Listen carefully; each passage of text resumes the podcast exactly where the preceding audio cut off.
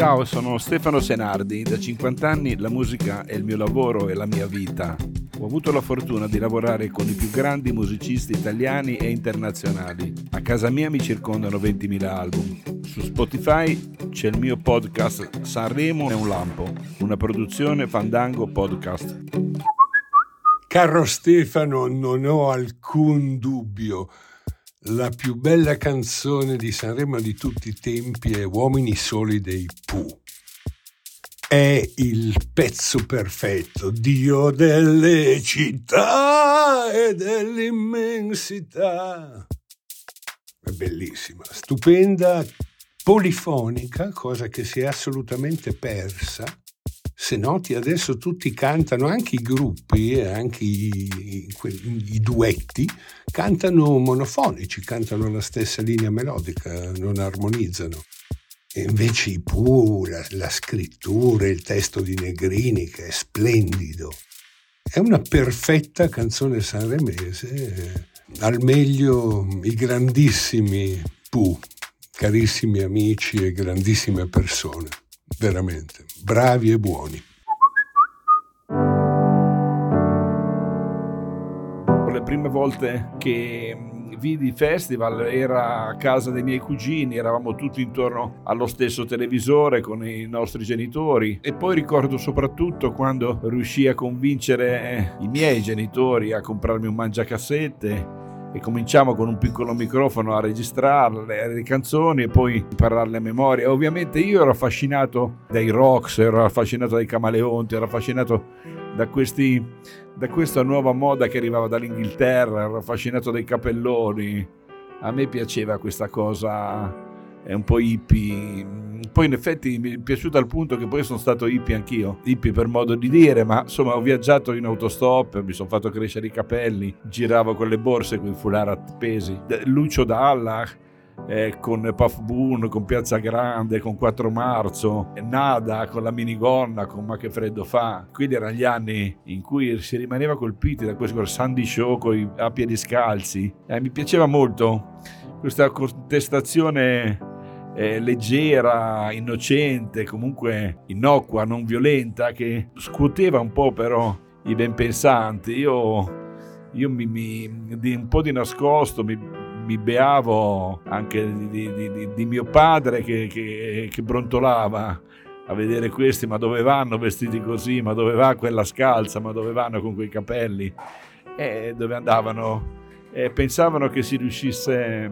eh, a cambiare il mondo, quindi erano tutti piccoli, piccoli tasselli di colonne sonore che poi negli anni 70 vennero ancora più amplificate e, e, e, o alla fine degli anni 60 e cantate da altri anche attraverso Sanremo e attraverso la musica di Sanremo abbiamo avuto dei brividi che ci hanno aiutato a credere in qualcosa di nuovo, di bello che stava cambiando e a fare di tutto perché cambiasse.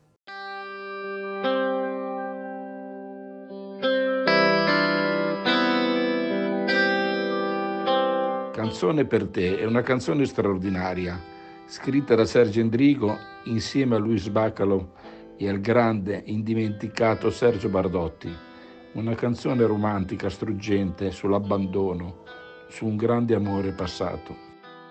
Interpretata anche da Roberto Carlos quando c'era l'abbinamento cantante italiano-cantante internazionale, cosa che trovo ancora oggi molto più stimolante e divertente, perché quella fu in qualche modo un modo per rimettersi a posto la coscienza dopo il suicidio l'anno prima di Luigi Tenco. Quello fu un modo in cui la giuria di Sanremo premiando uno dei cantautori più bravi d'Italia, Sergio Endrigo, in qualche modo cercò di riscattarsi da un peccato mortale, quello di non aver capito Luigi Tenco. Siamo nel 67-68. È una canzone struggente, è una canzone d'amore come solo Sergio Endrigo sapeva scrivere. È una canzone che ha un andamento malinconico ma trasmette invece la la forza, la fortuna, la bellezza di amare qualcuno. Ciao a tutti, sono Drusilla Foer. Allora, dovendo scegliere con sicumera, come si diceva ai miei tempi, un pezzo di Sanremo, quello che mi ha colpito di più, sono stata molto combattuta perché nei tempi recenti in cui ho seguito di più il Festival di Sanremo ci sono molte canzoni che mi hanno interessato. Adesso mi viene in mente una canzone che mi piacerebbe cantare, che per esempio è il terzo fuochista eseguita da Tosca. Eh, poi sono andata un po' là nel tempo e ricordavo una canzone bellissima e sapevo essere stata eseguita al Festival di Sanremo nel 73. Arrivò al terzo posto dietro Peppino Gagliardi e dietro Peppino Di Capri, quindi fu il terzo posto do- dietro due Peppini. Il brano non fu inserito in alcun album, ma fu pubblicato poi nel 2016 nella raccolta della BMG su Milva. La canzone si chiama Da troppo tempo. Al di là della nobiltà della scrittura della canzone e dell'interpretazione della signora Milva, a cui mando un pensiero e che ha insegnato molto a tutti noi interpreti che facciamo questo lavoro. E nonostante le accuse che le fossero fatte durante la sua carriera di usare un po' un birignao e una parola un po' troppo scandita, un po' troppo ricercata, ecco, in questa canzone perde quel tipo di vanità e interpreta moltissimo il testo, che il testo è un testo importante, è un testo molto detto detto ed è ciò che mi piace in una canzone, la comprensione del testo, perché mh, una vecchia interprete, una vecchia quercia delle canzoni italiane,